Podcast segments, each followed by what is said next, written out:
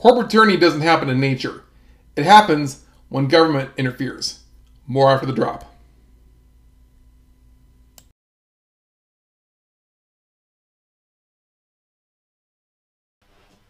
What's up, capitalists? Hey, it's your uh, warm and fuzzy, helpful, lovable pal Nate Houstman, bringing you some stories from around the internet. And we're to point and laugh at some Hollywood swellheads. We're going to point and stare at some crooked politicians. And we're going to do some waking up here. So we're going to see that we haven't had a real free market economy for for many many years, but we're going to because the people are waking up. So if you like what you hear, uh, please share this program and give it a thumbs up if you're on Facebook, Odysee, or if you're listening on podcast. I think I'm going to upload to YouTube anymore. It just takes forever, and they don't like it when people say that Joe Biden's not the real president. So think it's like a lemon. Before we get started, let me tell you how you can uh, support yourself, do yourself a favor, and support the program in the process. Click on the Linktree link in the uh, description of this post or um, show notes, and you'll have um, you'll see some affiliate links to some very helpful resources.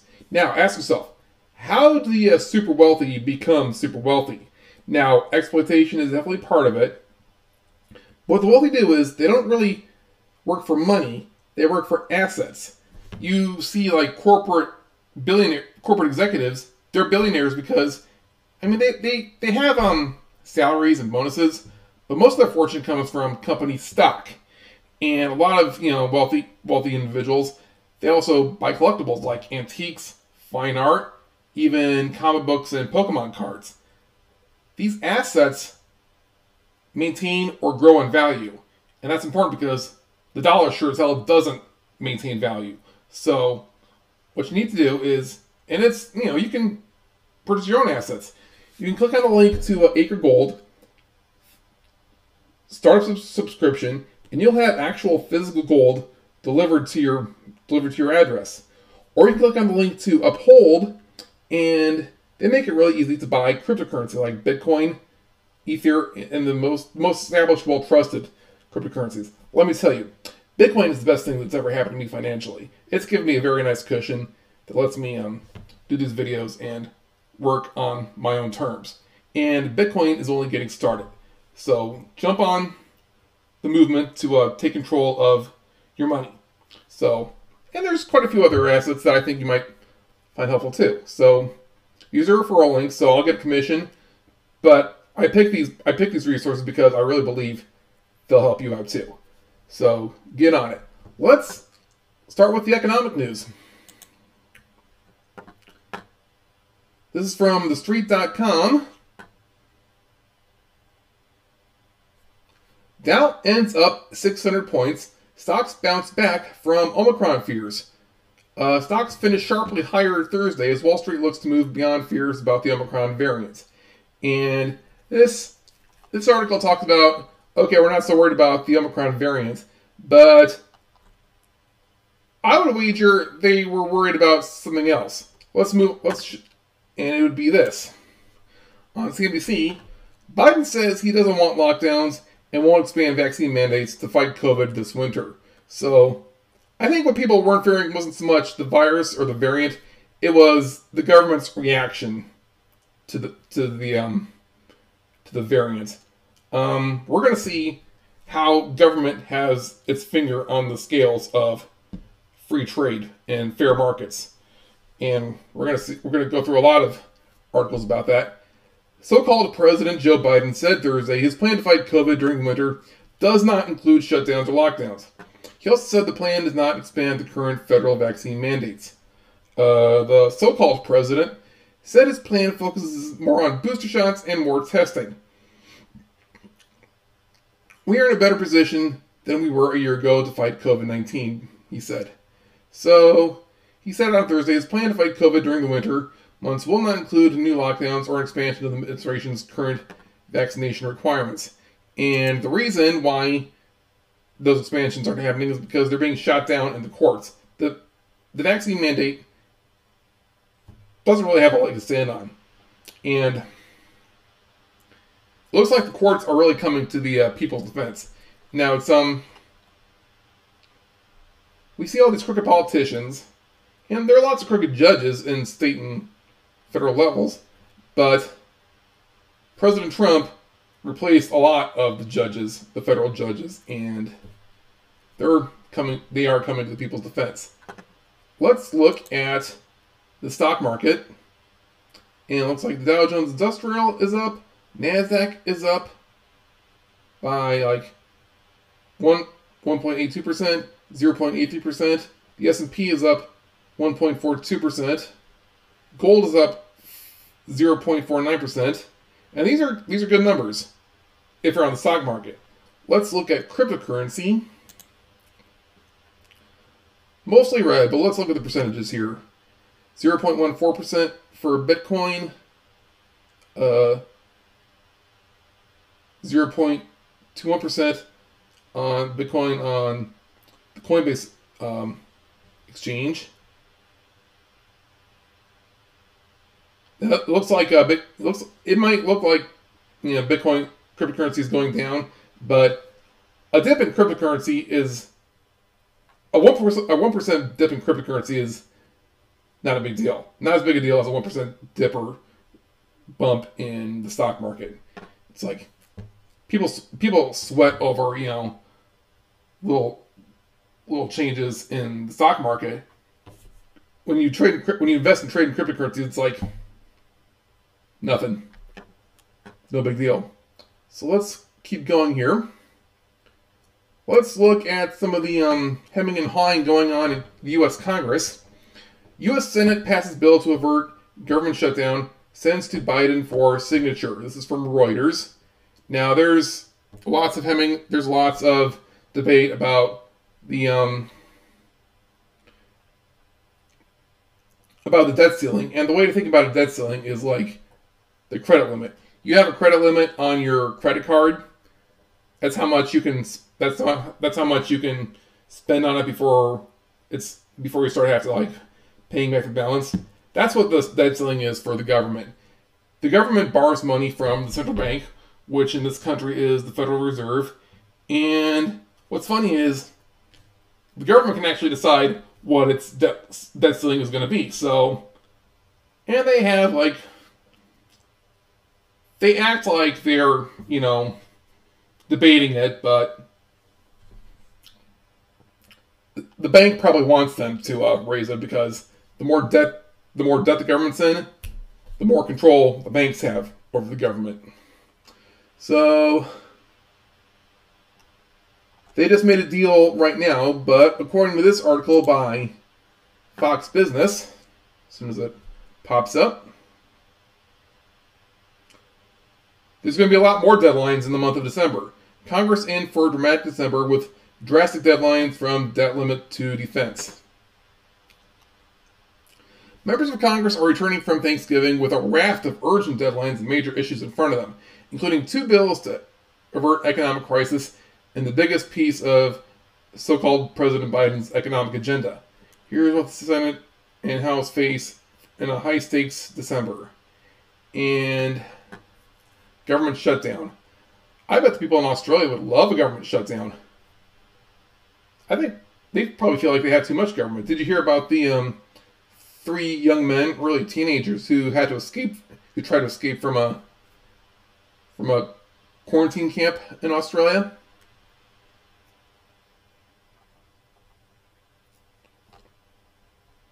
The debt ceiling. The debt ceiling battle has the highest stakes of any issue Congress faces in December, as the debt default would likely lead to catastrophic economic consequences. For whom, I wonder? Uh, Treasury Secretary Janet Yellen said that the government has the money to cover its expenses until December 15th.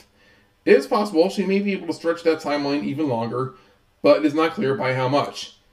Republicans demanded earlier this fall the Democrats pass a debt ceiling hike on their own with no GOP votes.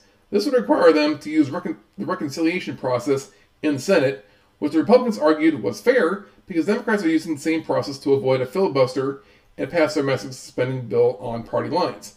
Democrats staunchly, oppose this, demanding a bipartisan vote.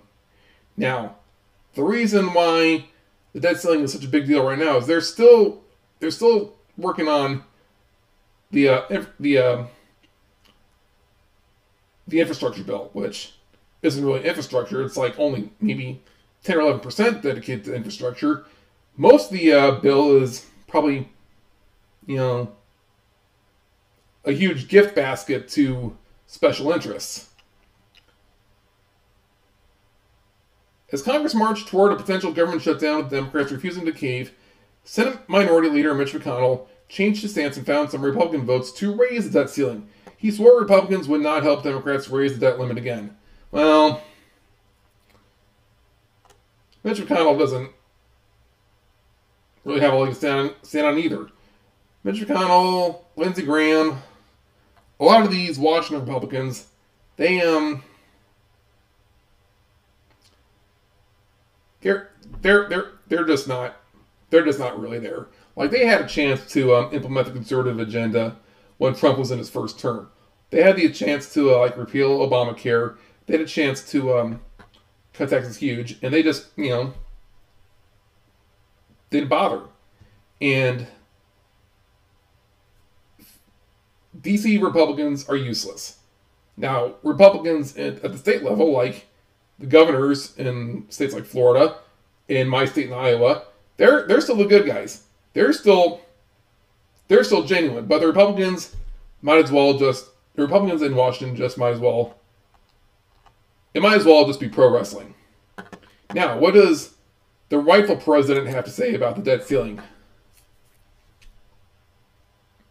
This is from the Washington Times. Trump demands Senate GOP show strength by using debt limit to kill Biden's social welfare bill. Rightful President Donald Trump urged Senate Republicans on, on Tuesday to use the looming debt ceiling deadline to pressure Democrats into abandoning the White House's roughly 1.75 trillion social welfare bill. Mr. Trump, a leading figure in the GOP, prodded Minority Leader Mitch McConnell of Kentucky to refuse any efforts to hike the debt ceiling, even at the risk of a default on U.S. debts. Old quote, Old Crow Mitch McConnell, who's getting beaten on every front by the radical left Democrats since giving them a two month delay, which allowed them to get their act together, must be fully prepared to use the debt ceiling in order to totally kill the Democrats' new social spending wasting bill, which will change our country forever, said Mr. Trump in a statement. He has long been a fierce critic of Mr. McConnell. The former, the uh, president argued that by weaponizing the debt ceiling, Republicans could pressure Democrats into choosing between paying federal debts and passing, you know, so-called President Biden's massive social welfare and climate bill. Use the debt ceiling, Mitch. Show strength and courage, he added. Our country is being destroyed. The debt limit is currently set at 2.28.9 trillion, and the Treasury is using extraordinary measures to reshuffle cash and keep the government solvent. Treasury Secretary Janet Yellen said the government will reach the debt limit by December 15th, which we saw earlier. If Congress does not raise the debt ceiling in time, the Treasury will be forced to decide which bills get paid and which don't get paid. Mr. Trump's statement came one day after Senator Joe Manchin admitted publicly Democrats were weighing a GOP offer to strike a deal to raise the debt limit. I understand Senator Majority Leader Chuck Schumer and Senator McConnell have been speaking about this or maybe trying to find a pathway forward and hopefully we'll find one, said Mr. Manchin, a West Virginia Democrat. I think it's our responsibility to make sure we take care of the debt ceiling. Democrats are now in control, so I want to make sure we do it and do it right. Under the proposal, which is the brainchild of Republican Senator Pat Toomey of Pennsylvania, Democrats would raise the budget reconciliation process to raise the debt ceiling. Reconciliation, which Democrats are using in an effort to pass Mr. Biden's roughly $1.75 trillion bill, allows some tax and spending measures to avert the Senate's 60 vote filibuster threshold and pass by a simple majority. And once again, the infrastructure bill or the social welfare bill is not really a social welfare or infrastructure bill. It's a gift basket to um, all the um, special interests all the uh, donors. You know, I saw a meme the other day on Facebook where Dr. Evil says money laundering will now be referred to as infrastructure spending. So, the people know what's up. Now let's look at what Janet Yellen is saying. Besides the uh, December 15th deadline, Yellen says cutting some tariffs on Chinese goods could ease price pressures. Uh, this is Reuters again. U.S. Treasury Secretary Janet Yellen, who I believe was also was the former um, um, Federal Reserve chair, chairperson, she was on the she was on the Federal Reserve. Now she's the Treasury Secretary. So she's just a mover, and she's just a big shot, isn't she? She said on Thursday that lowering Trump era tariffs on imported goods from China through a revived exclusion process could help ease some inflationary pressures, but would be no game changer.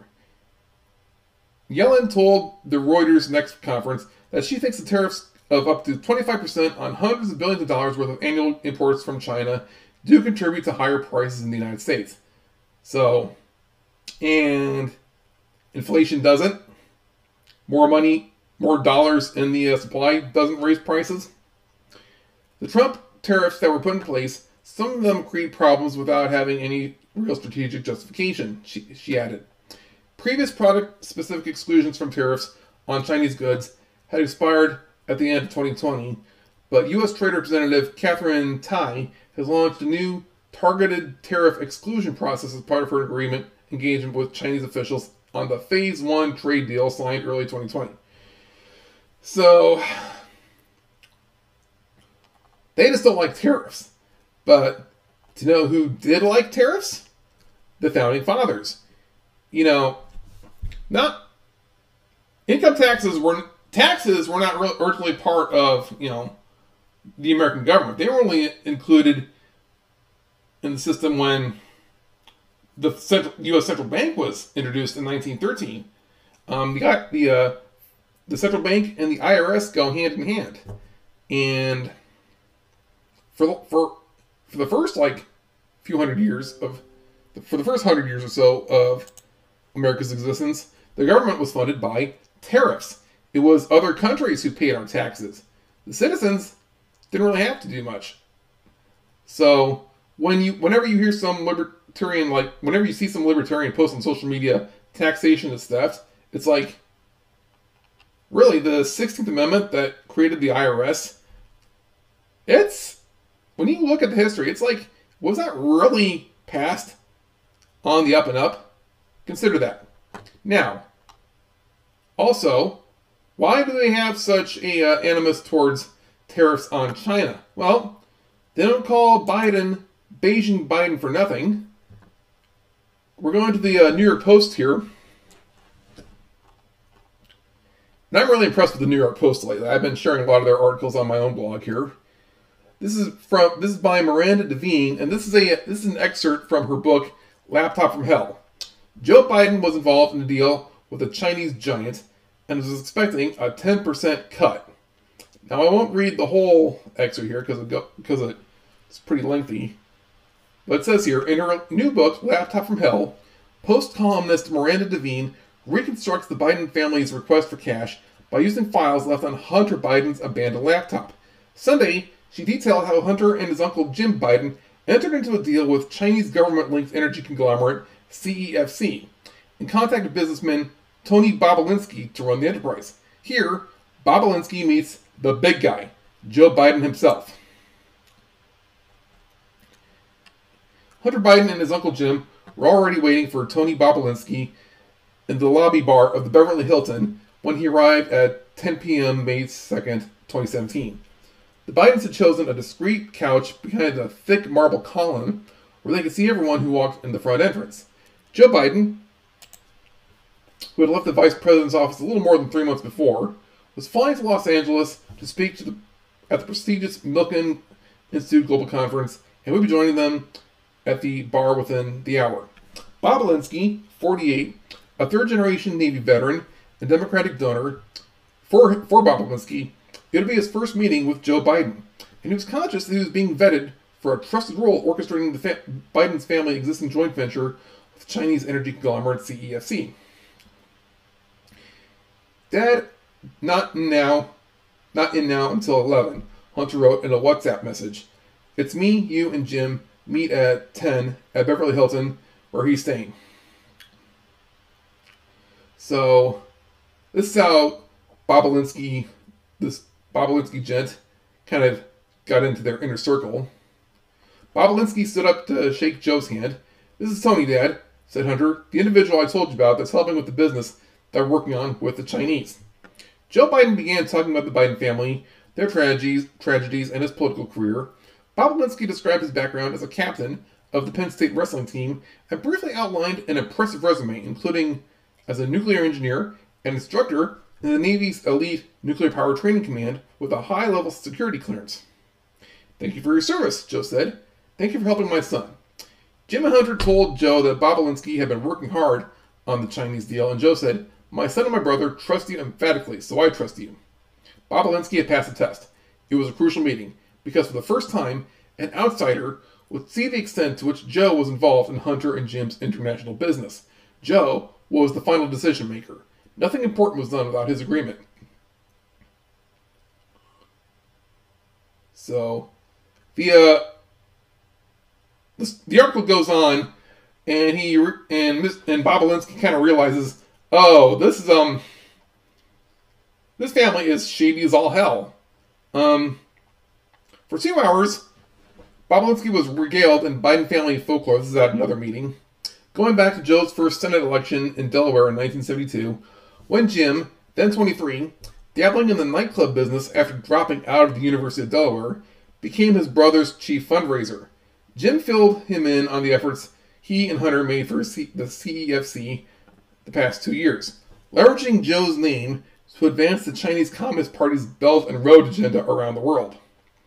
As Jim talked, Bobulinski marveled at the political risk to Joe's career if his family's flagrant influence peddling during his vice presidency came to light.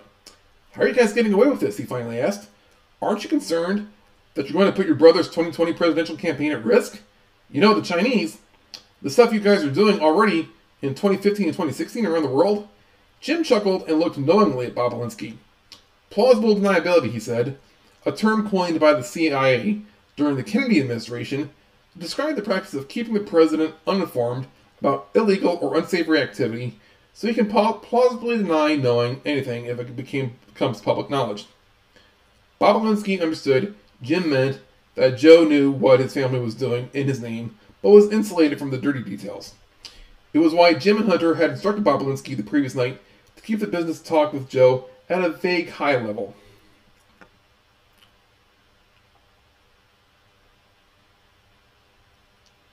So, few quotes here.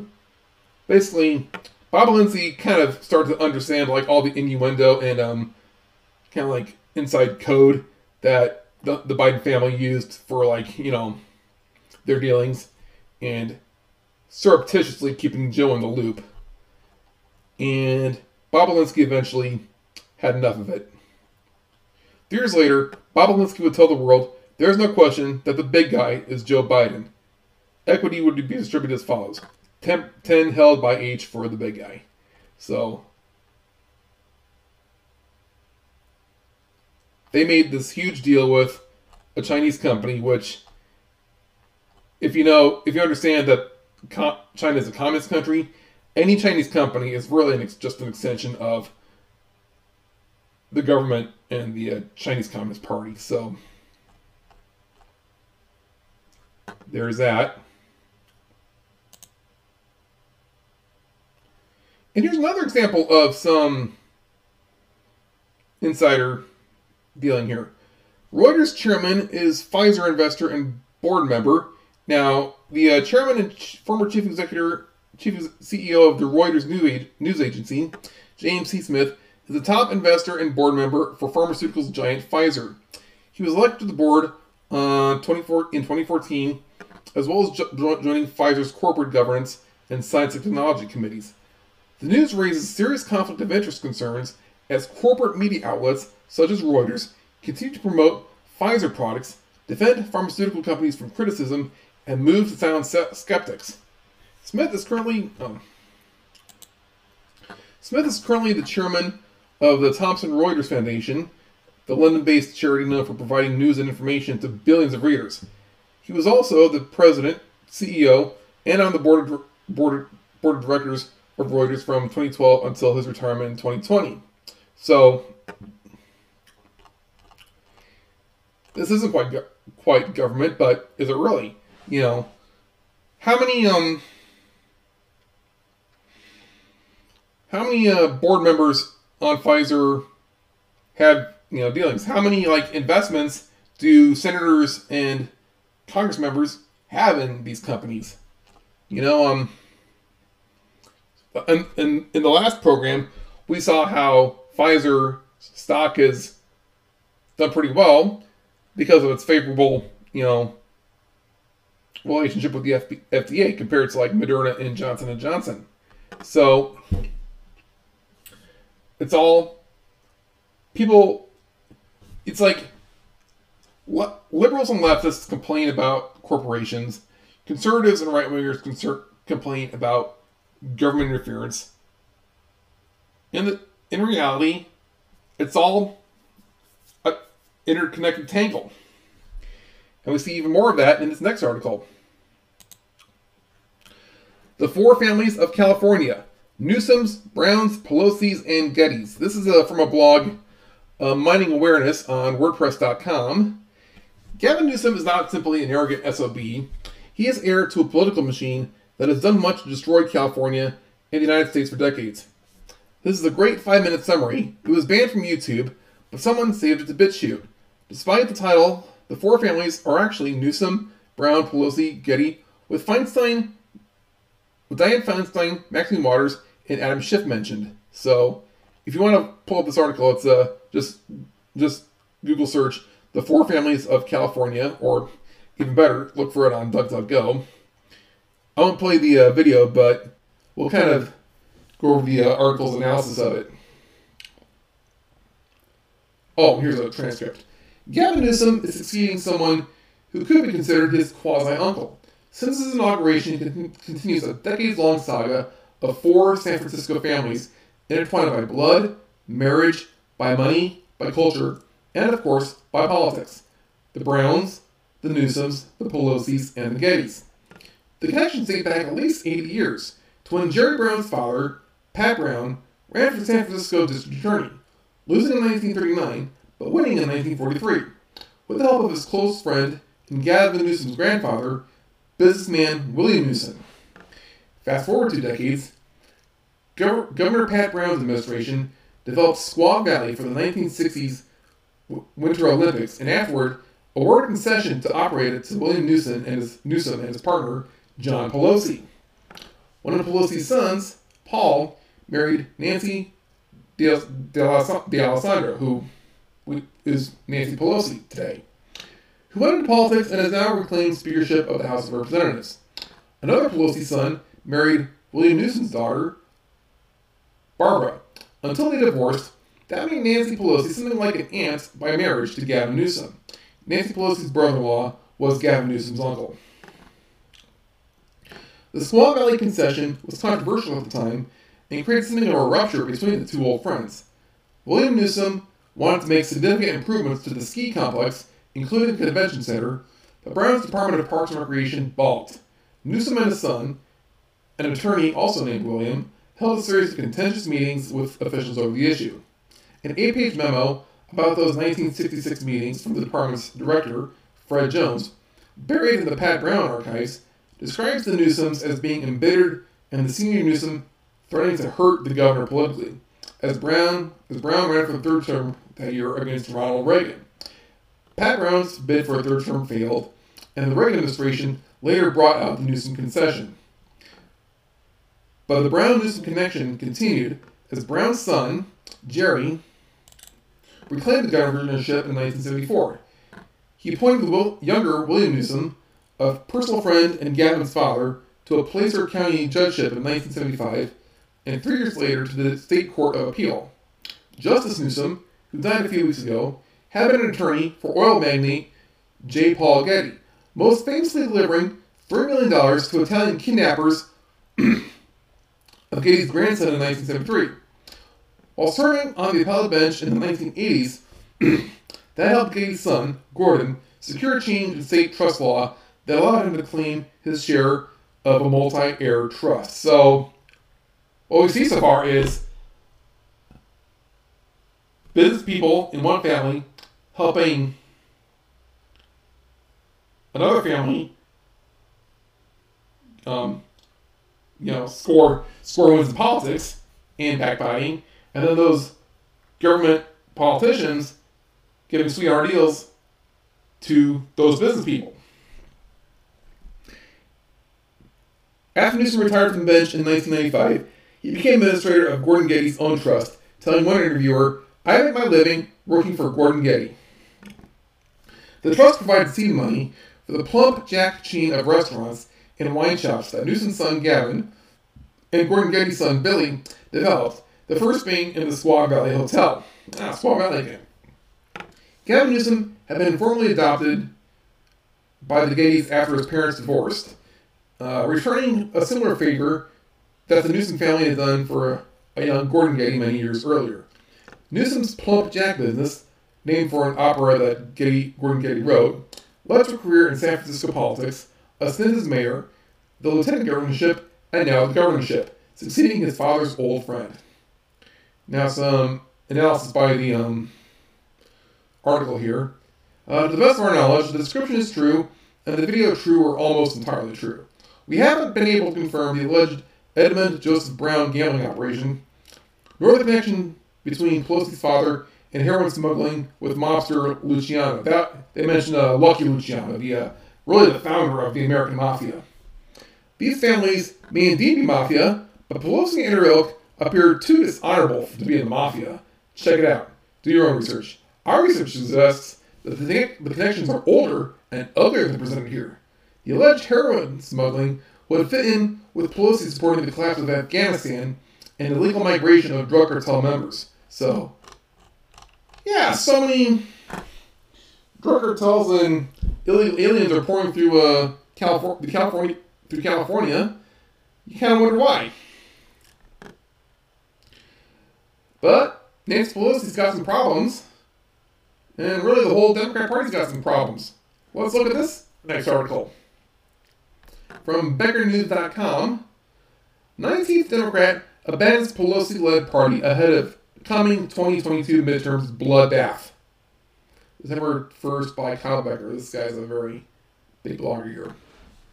The bloodbath in the House continues for the Democratic Party as yet another congressman is abandoning the Pelosi-led party ahead of the coming 22 midterm reckoning. So have you heard of all these Democrats in the House of Representatives? They're deciding, oh, I'm not going to run for re-election in 2022. Representatives in the House of Representatives, they have to run every two years, and most Congress people make make a career, make a lifetime career out of it. But a lot of Democrats are ducking out, and we're gonna we're gonna figure out why in just a little bit here. So Oregon Democrat Representative Peter DeFazio, House Transportation Chair, is retiring. Several sources tell us. NBC's Jake Sherman reported Wednesday. The Democratic rep would be the 19th to abandon their seats ahead of an expected shellacking in the 2022 elections. 18 House Democrats are taking a hike come January 2023.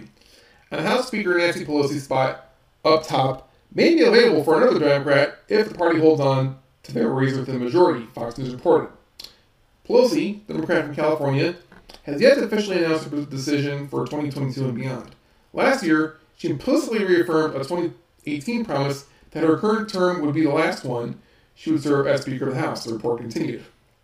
So, Speaker Pelosi is widely believed to be retiring to, due to insider reports, as well as recent reported purchase of a home in Florida. Why Florida? Is uh, California not good enough for her? Nancy Pelosi just went into contact, contract to buy a Florida oceanfront mansion listed for $25 million hedge fund manager Gabe Hoffman said. Just checked with top broker in the area who confirmed this information. 10,000 uh, square foot property on Jupiter Island just changed to pending on the MLS. So, looks like she's going to retire in a state with a much more open economy. Fancy that. Let's look at this. It's not just Democrats in Congress who are dipping out. Two more Harris aides leaving in addition to Sanders. These are um, Kamala Harris's um, employees. Two more aides working in vice, so-called Vice President Harris's office are expected to leave their roles in the coming weeks, in addition to two high-profile exits uh, for press secretary and communications director. A source familiar with the departures confirmed to The Hill. Peter Velz. To get this pop up out of the way. Where, where's the where's the close button? There it is. Peter Velz, who was the so-called vice president's director of press operations, and Vince Evans, the deputy director of the Office of Public Engagement and Intergovernmental Affairs for Harris, are planning to leave those positions soon, the source confirmed. Harris's office, office declined to comment. The Washington Post first reported on their impending exits. So, and by most accounts, Kamala Harris is just hell to work with. Like she is, she was the least popular presidential candidate, and like she, she's famously corrupt. I don't know if you uh, followed the uh, president, the uh, Democratic debates in late 2019, but do you remember how uh, Tulsi Gabbard ripped her to shreds over her Uh, unjust prosecutions of black men in California? No one really, really believes Sheen Biden won fair and square. It's like, how, how could they? Everyone hates her. Now, why are all these Democrats jumping ship? Well, maybe because the elections are on the up and up. So let's look at a local story from my area. In Cedar Rapids, Iowa, O'Donnell capitalizes in runoff. Runoff will be next Cedar Rapids mayor. This is from KCRG.com. Uh, Tiffany O'Donnell, leader of the group Iowa Women Lead Change and former news anchor in Cedar Rapids, will now lead the city as its new mayor. O'Donnell curb stomped challenger Amara Andrews, who was a businesswoman and advocate for social justice leader, finishing with 68% of the vote to Andrews' 32% in unofficial results released by the Linn County Auditor's Office on Tuesday. So, yeah, so we had our we had our um we had some local elections uh, in the beginning of November, and we had to have a runoff for the mayor's position because no one quite got 50% of the vote. But Tiffany O'Donnell, who is a known conservative, she was endorsed by a former mayor, mayor Ron Corbett, and she's a favorite of the Iowa Patriot Party. She's she smoked it, and I knew she was going to win for the same reason I knew Trump was going to carry Iowa in 2020. When I came when I came to the polling place and wrote down my information, they asked for my ID. There's no ballot stuffing in this county, so so there. And you you you, you saw how the Republicans won in Virginia this year. You saw how Edward Durr, uh, working class truck driver in New Jersey, became the state senate president in that state, unseating a very long term Democrat incumbent. You saw Republicans just pick, pick, pick Democrats off this year.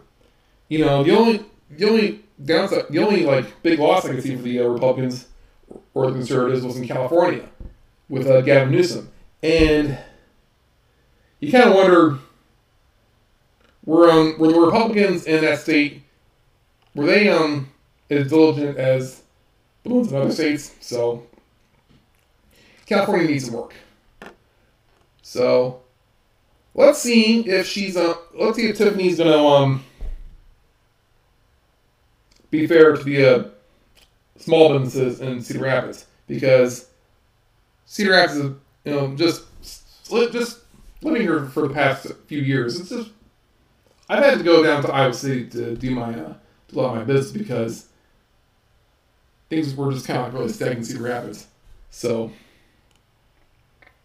this is a, this is a good development. Now let's look at something completely different. Alec Baldwin was on TV tonight. Let's see what some other people have to say about it. Dukes of Hazzard actor John Schneider reacts to Alec Baldwin's claim that he didn't pull the trigger. This is from BoundingIntoComics.com. The Dukes of Hazzard and Smallville actor John Schneider recently responded to Alec Baldwin's claim that he did not pull the trigger in the killing of Halyna Hutchins on set, on set of Rust. Baldwin claimed in a teaser trailer for the interview with ABC News' George Stephanopoulos that he did not pull the trigger on the gun used in Rust's director of photography, Halyna Hutchins. The actor stated, Well, the trigger wasn't pulled. I didn't, didn't pull the trigger. He further added, No, no, no, no. I would never point a gun at anyone and pull the trigger at them. Never. Schneider responded to Baldwin's claim and the trailer in general on his YouTube channel. Schneider begins his video stating, Well, first of all, George Stephanopoulos is the poster boy for leftist propaganda. Remember, George Stephanopoulos used to be on the um, used to work for Bill Clinton when he was president, so he's he's very objective and fair-minded. Don't don't wouldn't you say? All right, the Smallville action continues. This is all designed to make us feel sorry for Alec Baldwin, especially this. As you can imagine, Stephanopoulos said, he is devastated. But he was also very candid. He was very forthcoming. He answered every question. He talked about Halyna, meeting with the family. He went into detail. I have to tell you, I was surprised in many places over the course of that hour and 20 minutes we sat there yesterday. This is investigative journalism. Okay, Schneider mocked Stephanopoulos. Schneider goes on to state that Baldwin's claim of the killing of Hutchins affected him so much was BS. After finishing recounting the trailer, the Dukes of Hazzard actor went on to address Baldwin's claim that he didn't pull the trigger, saying, Are we to believe that a gun went off by itself? Are we to believe that someone didn't pull a trigger? Are we to believe that somehow, magically, on the first part of your teary-eyed, nonsensical journalism, that we believe that Alec didn't pull the trigger? Schneider then asserts, This is wonderful business we all work in. We are honored and privileged to be a part of it. So when someone takes a crap, what obviously George and Alec have done here, and obviously this woman is still deceased, her family is still without a mother, without a wife, this is absurd. He then detailed, We are now starting to see the propaganda machine. So we're to believe this man is the victim. Three weeks ago, three weeks ago, it was a propaganda. Four weeks ago, nobody knew how in the world this real weapon was loaded on set. And today, he didn't pull the trigger. What kind of idiots do you take us for? Schneider then pleads for law enforcement to continue investigating the killing of Hutchins, saying, Law enforcement, people who are in charge of this investigation, please do not stop investigating. Let's not forget, this was a single action. It was not a Colt, it was a replica. I'm told. I read, right, like everyone has read. He then detailed how a single action weapon is fired. A single action weapon needs to be cocked and fired. So what kind of idiots did it take us for? So this one, this wasn't done, and this wasn't done, and yet this gun went off and fired down. So this goes on for a while, but it's good to know that there are some Hollywood, act, Hollywood actors who do have conscience. And I do think that quite a few celebrities are, you know, responsible, fair minded people. They just haven't been safe enough to speak their minds lately. But you, you saw how Nicki Minaj reacted to um, the vaccine mandates. She she opened things wide open. She, I, I remember listening to one of her um, Instagram uh, streams via a, a, great YouTuber named uh, Dr. Karlyn Borysenko. Nicki Minaj said she knows a lot of you know, people in the entertainment business who um, don't go in for the um, far left, you know, political line, but they're they're afraid to speak out. Well, I think a lot of um, I think a lot of entertainers are becoming less afraid. So, what does Alec Baldwin say in the um, further here? So the interview was tonight. I didn't watch it because network television is like lemon. Updated with additional comments. Alec Baldwin said in an interview with ABC News' George Stephanopoulos, Stephanopoulos that he doesn't worry that he will be criminally charged in the shooting that killed cinematographer Halyna Hutchins on set of the movie Rust. I have been told by people who are in the know, in terms of even inside the state, that it's highly unlikely that I'll be charged with anything criminally, he said. Santa Fe District Attorney Mary Carmack Altwies has not ruled out criminal charges as the, investi- as the investigation continues. So, I think we need to read any further. Uh, how many people really take Baldwin at his word here? Let's just move on.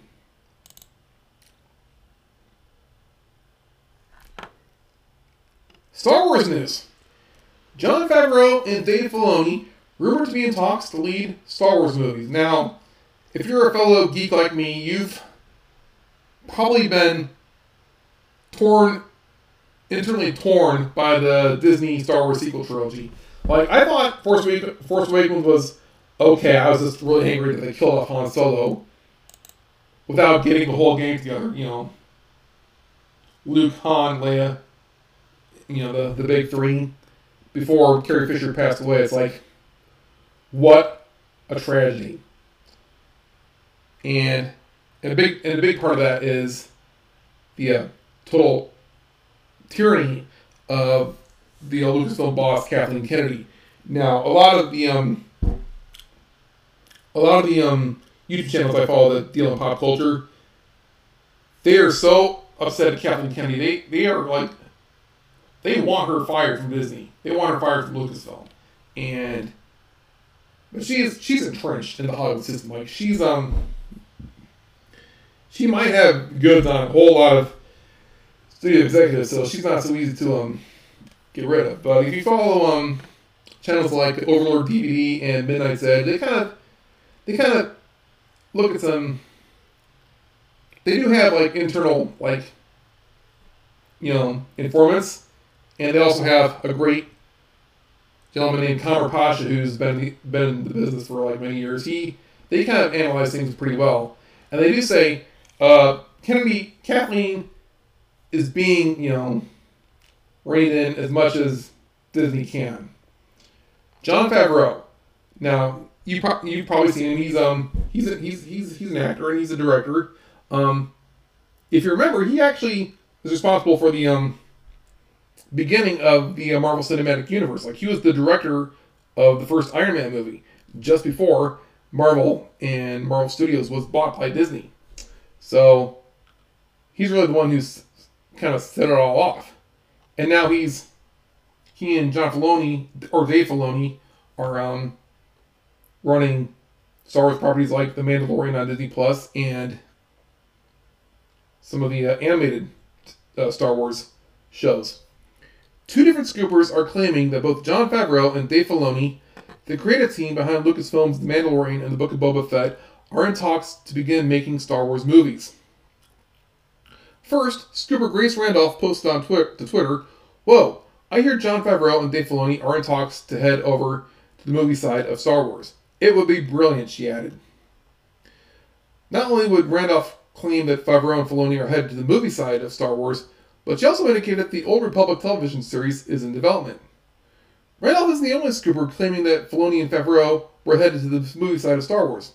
Scooper WDW Pro at that park place also claims that Mandal- the Mandalorian creators are also in talks to make Star Wars films. WDW Pro claims sources that I, I have are telling me that Jon Favreau and Dave Filoni are being handed the keys to all future Star Wars movies for the foreseeable future. They plan to create a Star Wars cinematic universe that is wholly their own. All that is left is a bit of extra pay and negotiations and budgetary concerns, he added. Interesting, interestingly enough, WDW Pro also added Kathleen Kennedy, Kennedy, while in charge of Lucasfilm for the next three years, is being stripped of any control of Star Wars outside of The Acolyte, which may get canceled, and some tertiary projects. These two scoops from WDW Pro and Randolph aren't the first time we've heard of Filoni and Favreau possibly working on a Star Wars film. Scooby Mikey Sutton claimed back in September of 2020 that a Mandalorian theatrical movie was being discussed. So, and the article goes on, but this is this is important because really since like 2015 or 2016 when Donald Trump made the political scene, the entertainment world has just been like um bonkers with its um far left, you know, far left messaging. You know, they've been it's not even liberal or conservative. They've just been like totally hacking away at Western values of you know, you know, prin- democratic principles. You know, the importance of positive male role models. Um, not even positive female role models. You know, um, Disney fired Gina Carano from the uh, Mandalorian series. You know, she was a very important fan favorite character. She was a strong female character who was a good role model. She wasn't like forced or ham fisted in her portrayal. And they can handle that. They can handle anything genuine. Well, it looks like audiences are fighting back. Um, Bob Chapek, the uh, current uh, CEO of Disney, he's been um, making some moves to kind of put the power back in the audience's hand hands. Like he's been he's been building up some of the um, merchandising and um, some, some of the merchandising art uh, divisions of Disney and also the theme parks. Merchandising and buying products like buying toys and things like that. That's a very good indicator of what characters and what properties the uh, the fans really support. So that's a good move. Like Bob Chapek, he's um he has his faults. He has he was he used to be the division head of the theme parks, and he's he is a cheapskate. He's a mon- he's a he's a, he's a money man, but I kind of think Disney needs that because Disney is like deep in debt after buying of the other assets during um, Bob Iger's uh, leadership. Let's look at some Hollywood box office numbers because we're going to see what audiences are, you know, supporting. Encanto and Ghostbusters Afterlife split families. House of Gucci best opening for drama in two years. Thanksgiving box office Sunday update. So, yeah, all the um, all the geek, all the nerd fandom menace blogs I follow, they love Ghostbusters Afterlife. They feel like it actually respects the um, the lore and the tone of the original two Ghostbusters movies, unlike the uh, Ghostbusters 2016 film, which was again very ham-fisted. Like, there's nothing wrong with like female lead characters, but t- Ghostbusters 2016 was very obnoxious about it, and Ghostbusters Afterlife makes a very good, you know, case study in how a female lead can be a positive and you know positive influence because I believe uh, the main character of um Ghostbusters Afterlife it's a young it's a young girl who's like might be related to a uh, Egon, but um yeah Ghostbusters Afterlife is doing pretty good. Um, it's been it, kind of ate into um Encanto. I'm not even sure what Encanto is about. I barely saw any marketing for it, but um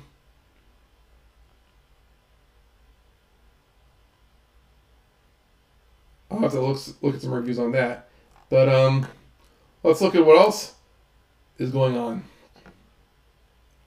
Spider-Man: No Way Home seeing biggest Fandango's pre-sales since Avengers: Endgame. So, you know, I thought Hollywood was done after Avengers: Endgame. Like that was the last hurrah for for the for the traditional studio system, but um, maybe not. I mean there's no probably better beloved superhero than Spider-Man. Maybe Batman. They're neck and neck. But Peter Parker is like the most relatable, aw shucks, you know, lovable protag- protagonist there might have ever been, might have ever been. While some in the industry are still trying to blame a lackluster box office on the pandemic, think again. Sony's Spider-Man no Way Home, in its first day of pre-sales yesterday on Fandango, saw its best day since 2019 Avengers Endgame. The pre-sales for Spider-Man No Way Home, which opens on December 17th, outstripped the first day advance tickets of Black Widow in two hours' time, that Disney Marvel movie previously owing the online ticket retailer's best record of 2021. So, I mean, people like people like Black Widow, but they don't like seeing her, you know, humiliated in the way that you know the Black Widow movie did. You know, everyone says that the Black the Black Widow movie was just not very well done.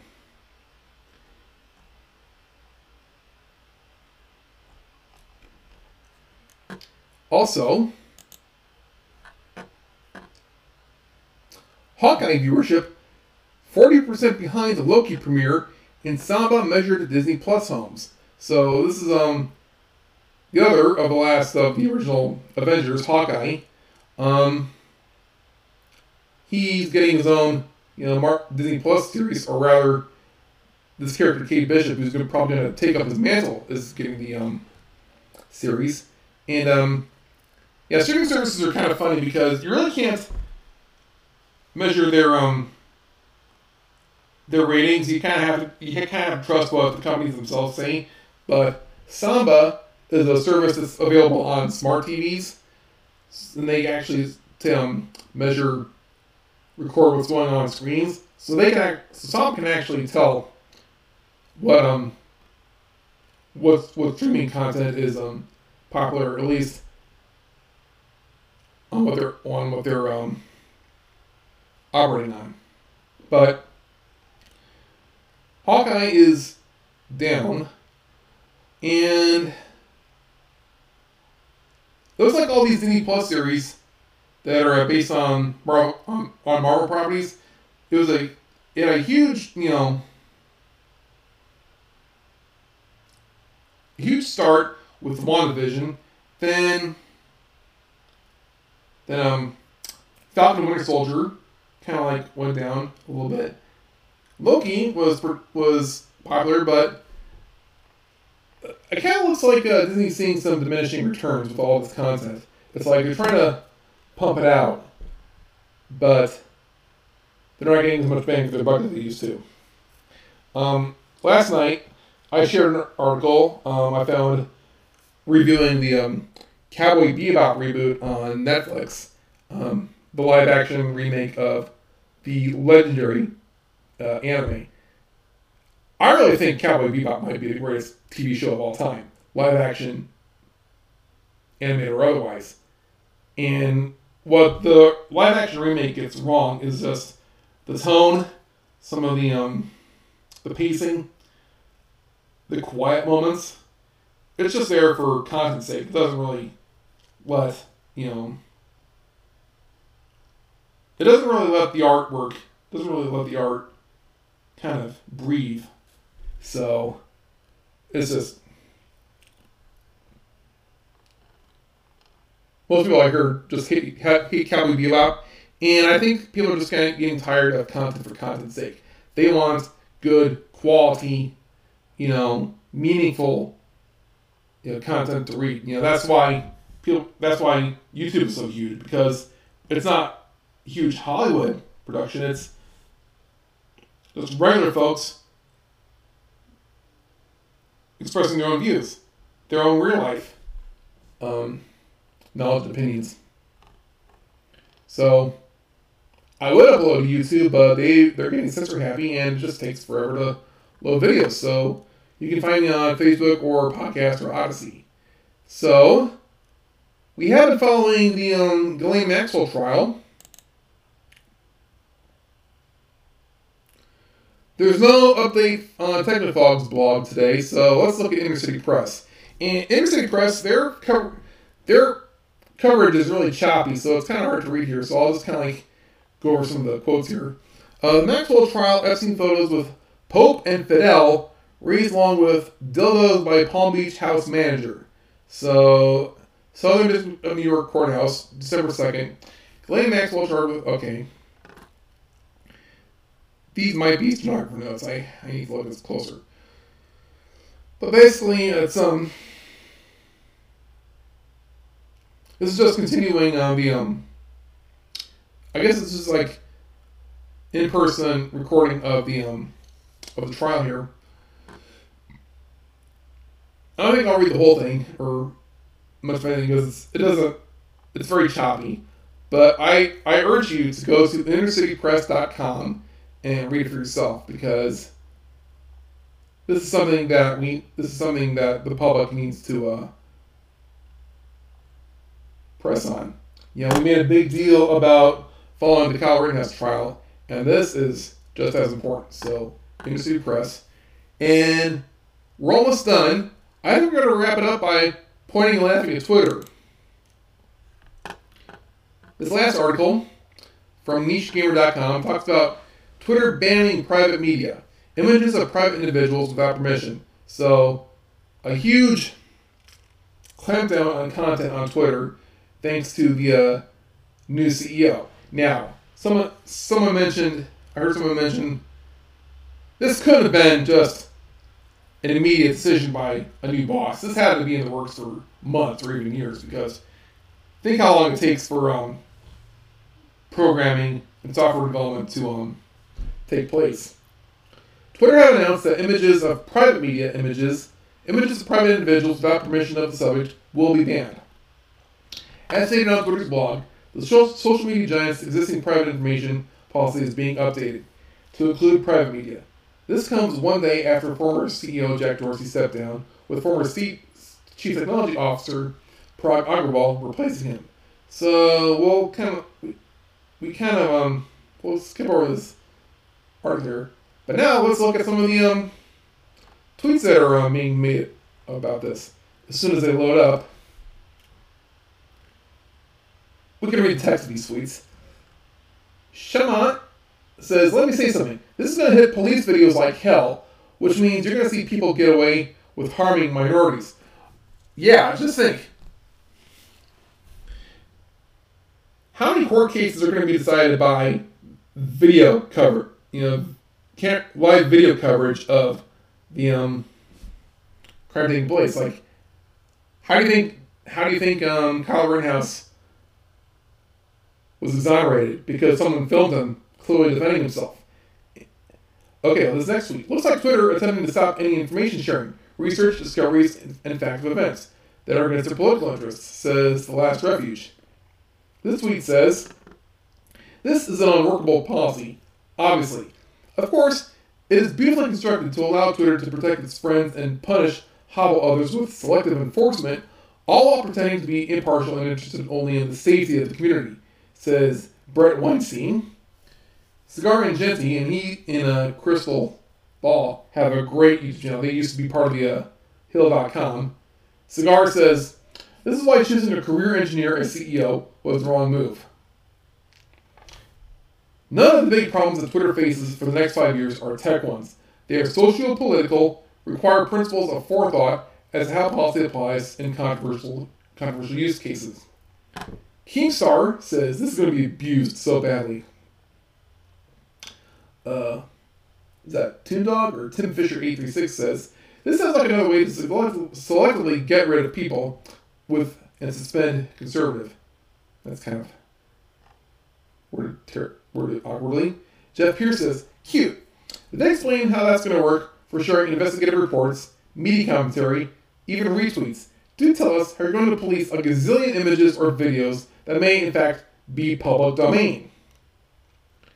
Morgan Arkina says, Twitter gives a huge middle finger to journalism by allowing people to get damning images and videos of themselves removed from other people's posts. Budahar at Ordinary Gamers says, What about memes? With this policy, you kill like 90, 95% of the site right there. Crowds? Fuck that too, I guess. Jack Sobiek says, Under Twitter's new private media regulations, we wouldn't have been allowed to post screenshots of Darrell Brooks' Facebook posts. Darrell Brooks, the uh, suspect who killed a bunch of people in Waukesha. That guy. A large naked Scotchman says! How the fuck can this even be enforced? Memes that feature people or any image you take that has people in the background could be taken down. This is like 90% of the images and videos they post on Twitter. He continues, Took a nice picture of the Eiffel Tower, but you can see other tourists in it, so can't upload it. Here's a video of a guy who, who broke into my car but he's a private individual, so I can't upload it. Here's a funny meme. But shit, but shit, I never asked the guy if I could post it, so I can't upload it. So people are just on Twitter are just roasting this policy up, you know, to high to high heaven, and it's wonderful to see. Like I said in the last, like I said in the last program episode, the elites are getting desperate. The people are waking up. The people are shuffling off the uh, the shackles. It's like we're we're getting, we're getting so wise to how the elite players kind of like scratch scratch scratch each other's backs and you don't have to take it anymore. So, and one of the best things you can do to um, take control of your um, life and your and your income is take control of the money, and take control of the money by taking control of assets. So, once again, I urge you to uh, click on the link and um, take advantage of cryptocurrency and gold through my affiliate links. So support yourself and support the channel, support the program, and I think I'll let you go. This is Nate Houstman reminding you it's okay to stand up for yourself. Have a good one.